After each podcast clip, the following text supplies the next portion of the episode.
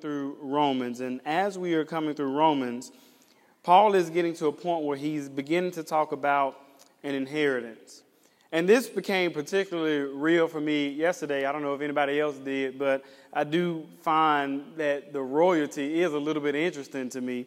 And so I was watching the coronation yesterday of the king. And what I realized is yes, this is one recipient of what was promised to him based on his life, based on the family that he was born in. So he is the heir to the throne. And yesterday they celebrated him taking the throne because that was his inheritance. And even as I began to do a little bit more research, I was like, well, what if they all just die out? What happens? And then I found out that it's actually the head of the Church of England whose family becomes the next in the line. And so, what it quickly made me realize is in their family, there is a lineage that is passed down for them, and what they all become is the heir to the throne.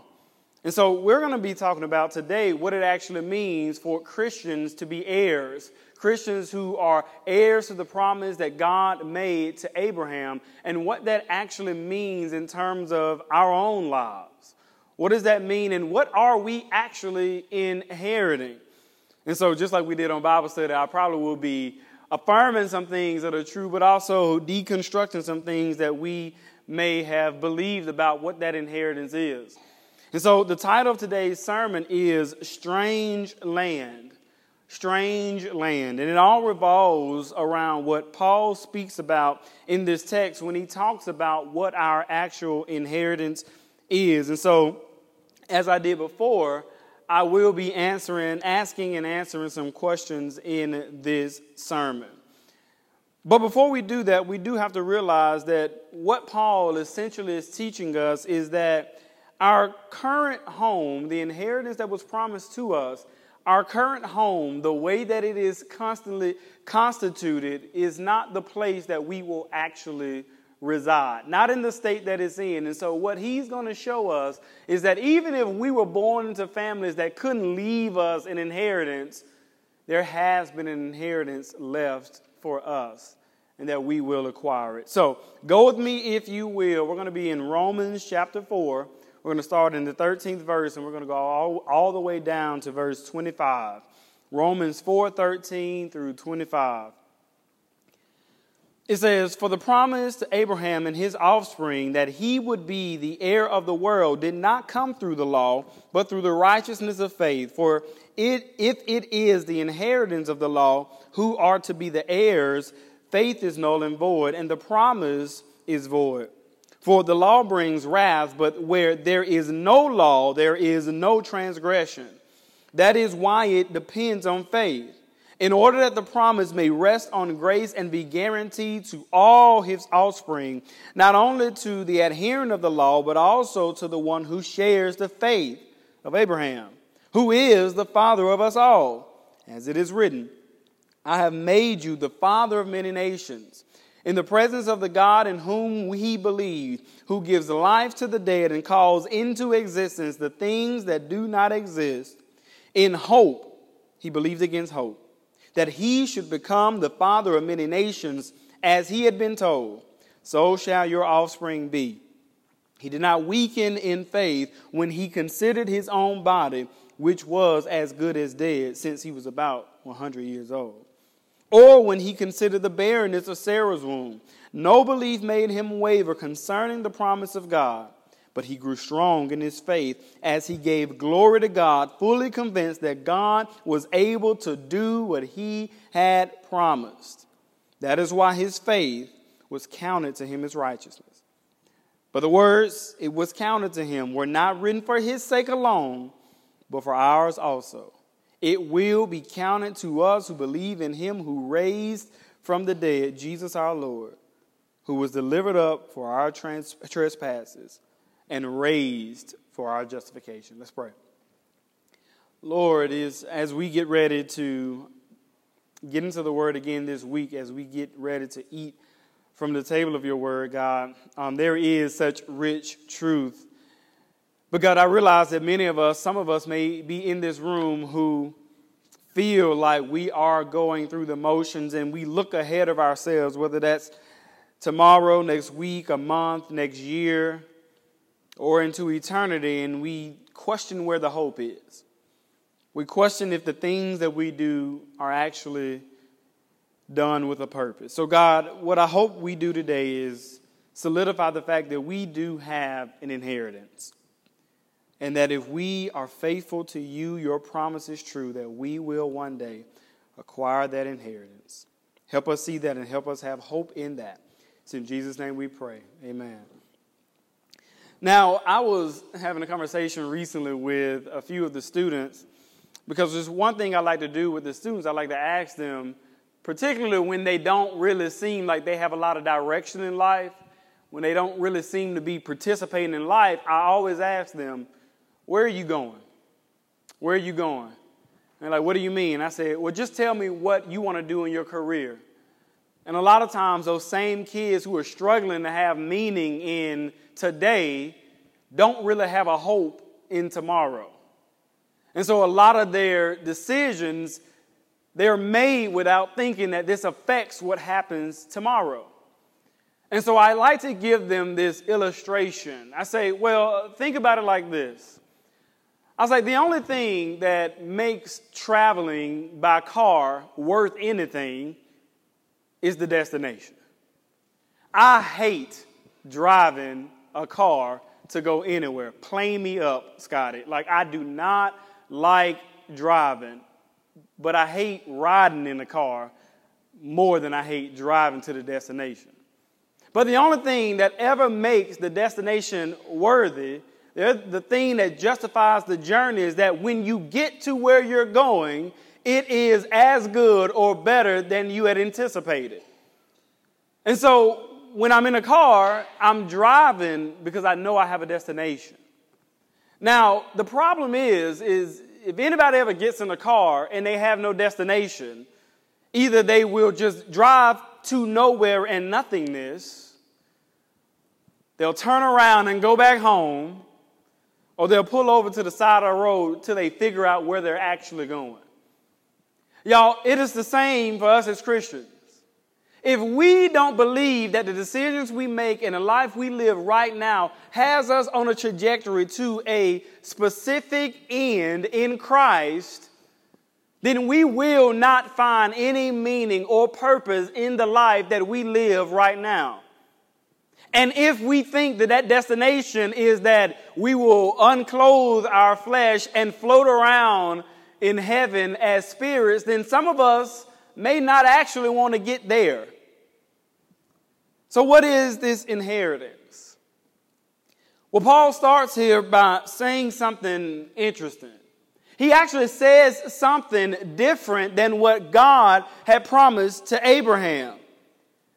Now, we know what the promise to Abraham was, and he recounted it. The promise to Abraham was that you will be the father of many nations, and many people will come from you. And he says, As great as the stars are in the heavens, so shall your offspring be, which means there'll be so many people that come from Abraham that we wouldn't even be able to number it. But when Paul comes to this moment where he quotes what the promise is, he doesn't even mention that. He says that the promise to Abraham was that he and we would be heirs of the world. Heirs of the world. That is, that those who have faith in God would inherit the world now let's reflect on that promise. God tells him that he would make a great nation. He tells him that his offspring will be impossible to number. But somehow, Paul has translated this to be, but you and your people will be heirs of the world. Your offspring will inherit the world. So let's ask and hopefully answer the first question, the first of two questions in today's sermon. What does it mean to inherit the world? What does it mean to inherit the world? Probably want to write that down, make a mental note. And it's, it's not really that complex to start with. Like I mentioned about the king, we know that an inheritance is left by a family member for those members of the family who remain alive, or for those a person considers to be family.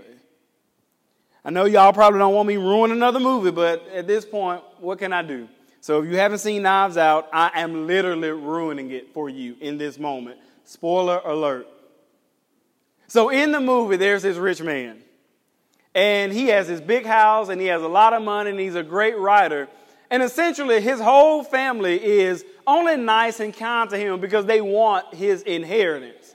And so, all of the time they spend around him, all the niceties they pay to him, they become yes men and yes women because essentially, when he dies, what do they want? They want their inheritance. Well, of course, in the course of the movie, he dies.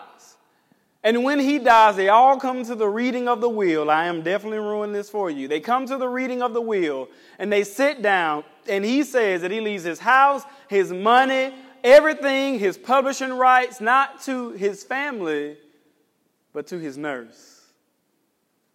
And everyone looks at her in anger and in shock. And in that moment, in one fell swoop, she went from being outside the family to being an heir. Now, why was she the heir? Because she knew that he owed her nothing. And so she treated him with kindness and with respect and love, all the things that his actually family didn't do. And so what happens is, even though they were born of blood by this man, she was adopted. Therefore, she received the inheritance. In her case, she inherited money and a house. But the promise to Abraham and his believers is that they have an inheritance. Now, one of the most common mistakes that I think people make in this text is that they think that salvation is the inheritance. But how do we know that salvation isn't the inheritance? Because we've already learned from Paul that there is a distinct difference between salvation, which Paul calls a gift, and then this other inheritance. Let me make let me take a second to make this point clear. If you are saved, if you are in this room and you are a Christian, you have received a gift. That gift is your salvation. God gave you that gift of salvation not because you are good, but because He is good. But now that you have received such a gift, in that gift you have also received an inheritance. Because in Him giving you the gift of salvation, He also gave you a new name and a new family by which an inheritance has been passed down to you, just like that nurse. And though none of us was actually born by blood into the right family, but we have been adopted by blood, that being the blood of Jesus, into this family. Therefore, we have an inheritance. And Paul, y'all, to make it clear, says that that inheritance is the world. Now, anytime you're in church and you start talking about the world, everybody talk, the world, be not, don't be like the world, don't be conformed to the world, don't be. But Paul says that we have inherited the world. Now, do we ever hear about believers inheriting the world because I know you're going to think that I've lost my mind, that I'm a heretic, that I'm making this up. You say the Bible never says that we inherit the world. Well, actually, it does. And not only does it say it, but it is from the greatest sermon that has ever been given in the Sermon on the Mount by Jesus.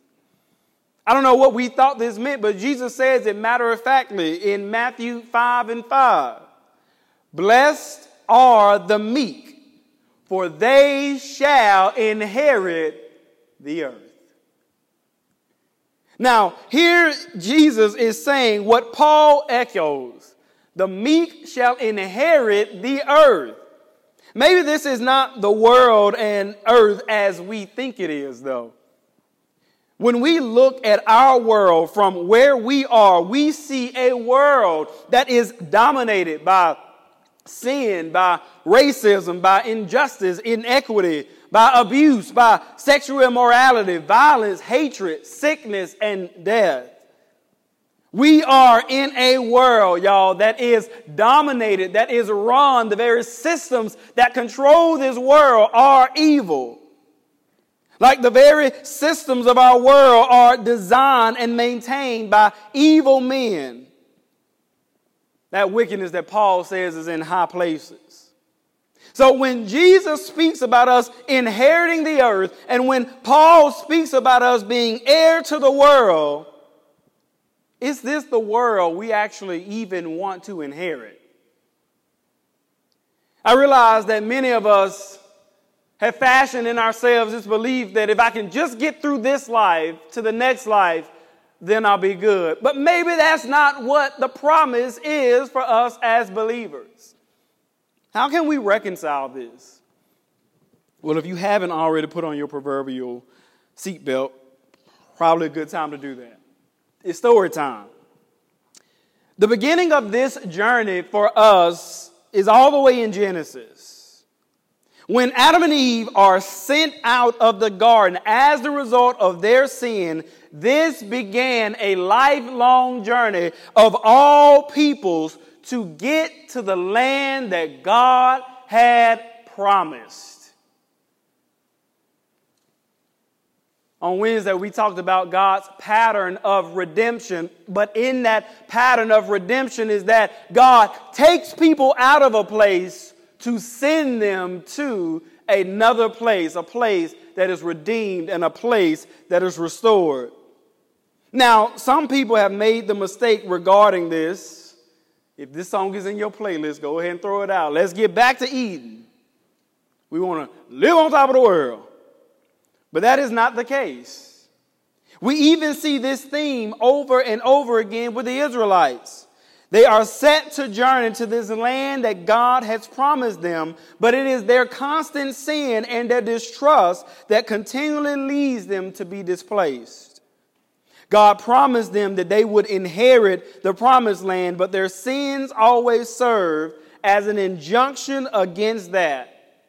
Even more so, this instruction is given to them when they should inherit the land out of Leviticus. He says, But when you get that land, you should keep my statutes and my rules. Do none of these abominations, either the native or the stranger who sojourns among you.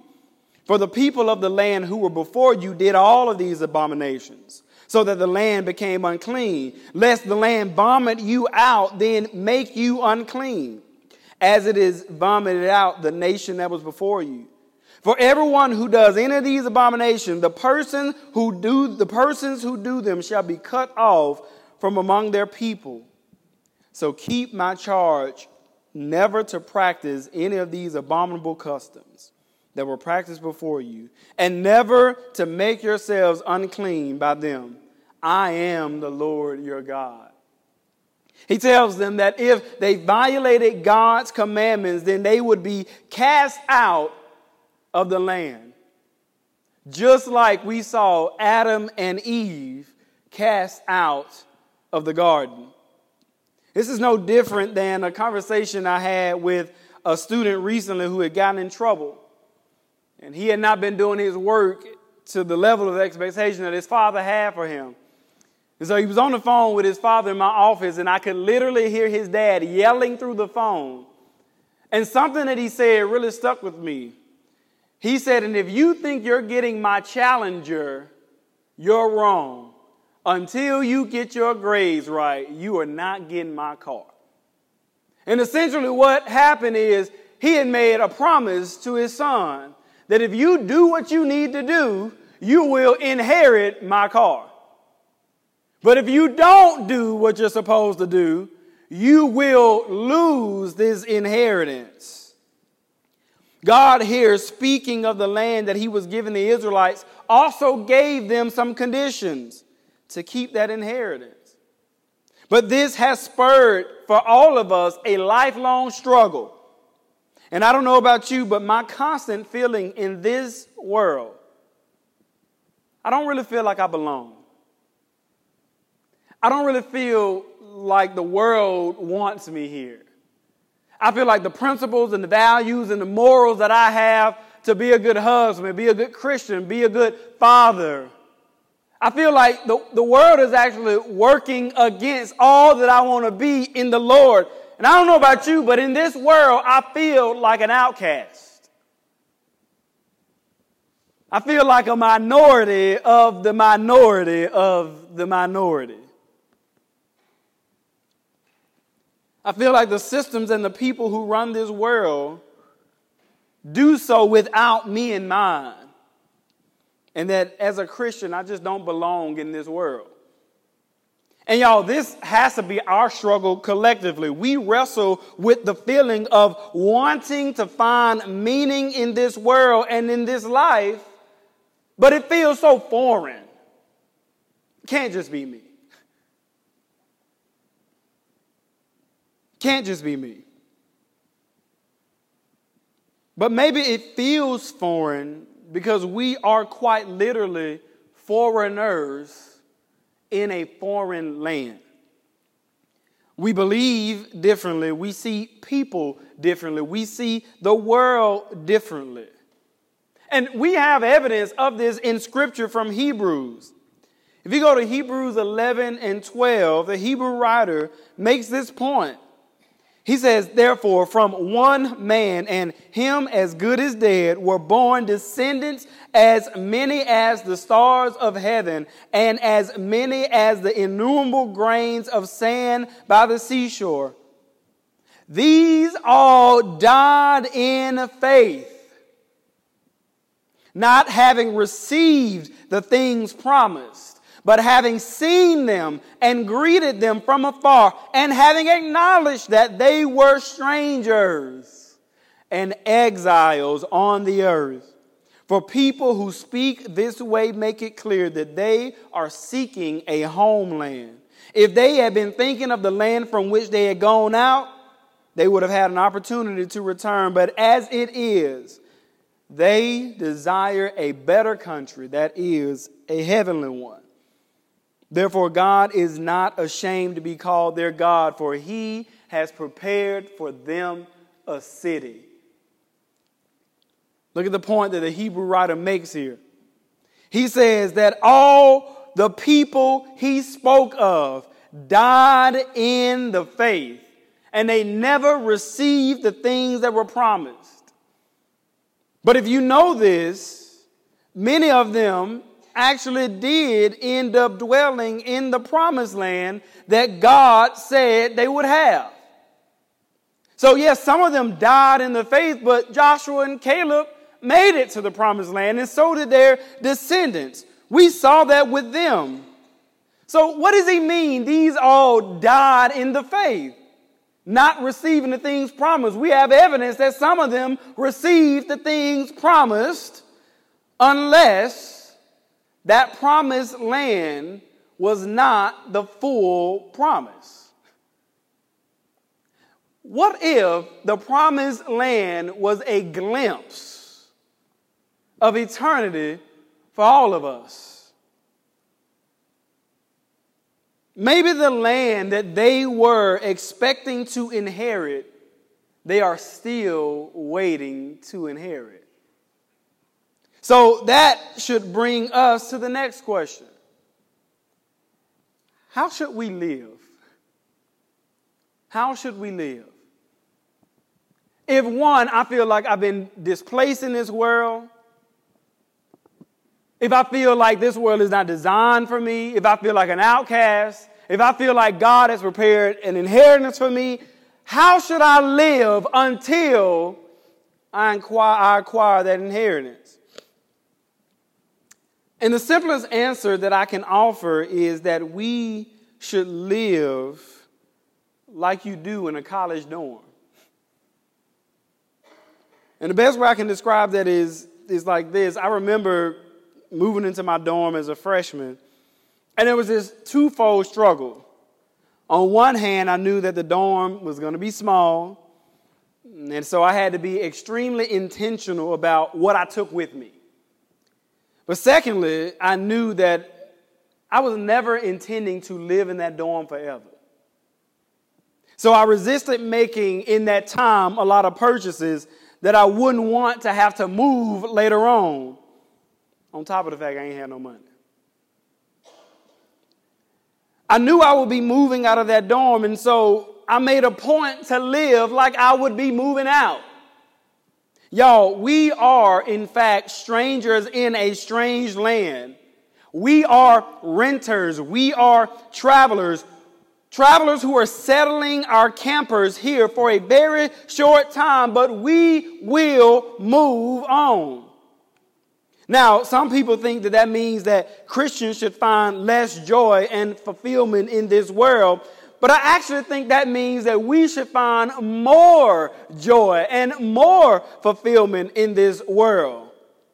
As Christians, we have been called to make something out of the world. And Jesus makes it clear in this world, as long as there are Christians, we are the only hope we are the only light. We have to be the ones who are having an influence on the way that people live, the way that people think, the way that people act, the way they treat one another, the way they treat children, the way they handle every life in the image of God. Without us, the world has no hope.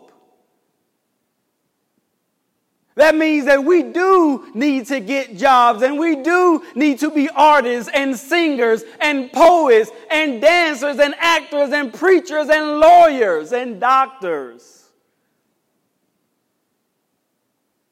Because while we hear, the instruction has been given to us that we are to make something out of this world. That's our purpose. How do we know that? Jesus doesn't say live in absentia until I return. He says live in a way that men and women would see your works and glorify your Father. God has called us and gifted us to live in this world, even though we are moving out. Ain't nothing wrong with renovating it. Ain't nothing wrong with having a little impact on the world that we're in.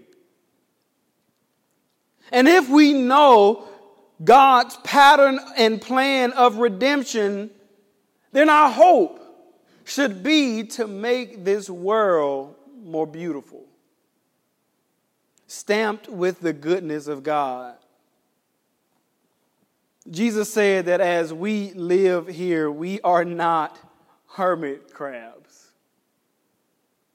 People should see what we do. Christians make something out of this world.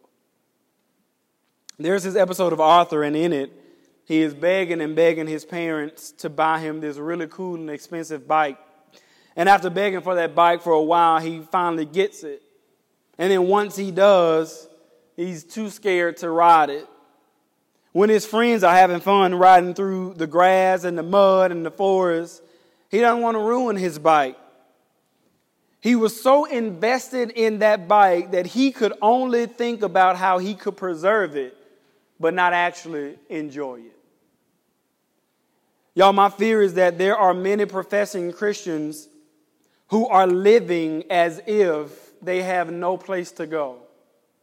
Who, instead of going out and enjoying and living and making an impact and stamping the world with the beauty of God's goodness, we are holding ourselves up in our houses until Jesus returns. Those people are building for themselves these little kingdoms that are built in sand. Beautiful, but destined to be washed away. But this is the interesting thing it is not the people who build their kingdoms who are remembered. It is those who are strong, storing their riches with Christ, who will leave their mark. The Hebrew writer mentions all of these great people, but most of them in their day were insignificant. Most of them would have no idea that their words and their lives have been canonized in Scripture. Yet they have their legacies of faith that have lasted generations. And how does he say that they're able to do this?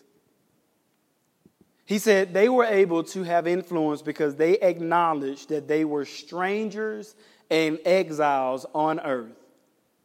And they desired a better country than the one they'd been in. And God is the builder and maker. And He has prepared for them, for us, a permanent dwelling place. Because they knew that there was an eternal city that awaited them. They could live their lives on God's terms. They could lay it all on the line, trusting in Him who provided for them an inheritance. Our inheritance is not our salvation, our inheritance is the city that God has made us heir to. Heirs to it as the result of our adoption into this new family. How do we know that salvation isn't the inheritance? Well, finally, we'll look at Ephesians 1:11, Paul writes this. He says, "In him we have obtained an inheritance, having predestined according to the purpose of him who works all things according to the counsel of his will, so that we who were the first to hope in Christ might be to the praise of his glory." In him you also, when you heard the word of truth, the gospel of your salvation, and believed in him, you were sealed with the promised Holy Spirit, who is the guarantee of our inheritance until we acquire possession of it to the praise of his glory. Paul makes four important points. He says, one, we have obtained an inheritance. Two, we have yet to acquire it. Three, the Spirit is the guarantee that we will inquire it. And four, the Spirit seals us so that we will not lose possession of it. we know that this is not referring to salvation because we have attained and been gifted salvation. And while salvation is a gift, salvation is not the inheritance. The inheritance for us is that we will all ultimately reside in a new earth, the actual land that God has promised where we will continue to cultivate and live and sing and make art and grow and dance. And we'll do all those things, black and white, male and female. We'll just do it without the sin. Can you imagine that?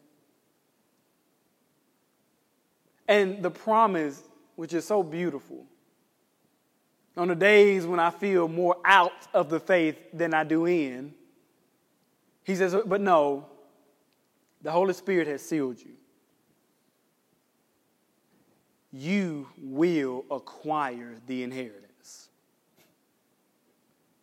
As bad as the days get, as dark as your heart may feel, as lonely as your thoughts may be, the sign that you will inherit this land is that He has given you a guarantee in the Holy Spirit.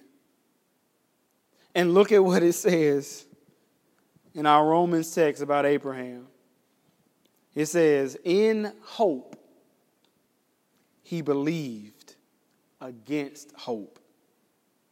He hoped in the words of God even when he was beyond age or it took time, or even when he sinned against God, he hoped anyway that the words of God were true.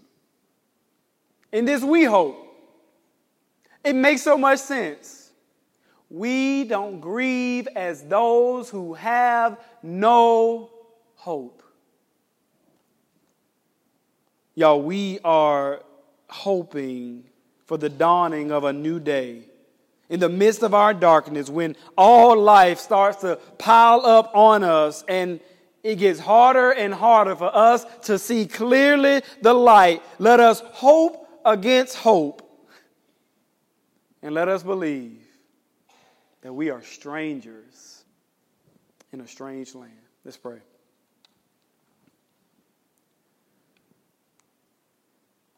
Lord, we thank you for your word. God, we thank you for hope.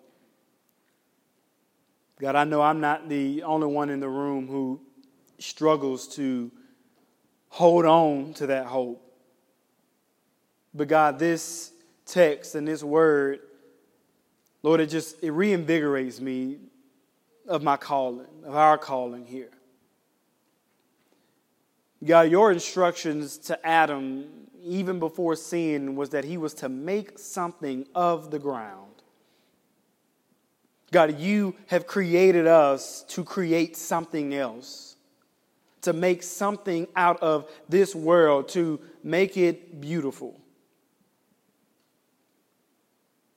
God, let us not sit down and rest on our laurels as we await the acquiring of our inheritance. God, let us do something. Let us, God, live. Let us live like we know we have somewhere to go.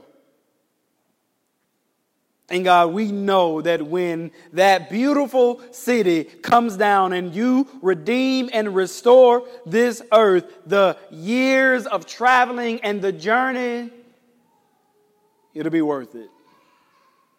Because we know that if you have prepared a place for us, the place that you have promised to us, God, then we have hope. And Lord, in that, we hope, even if it is hoping against hope. It's in Jesus' name we pray. Amen.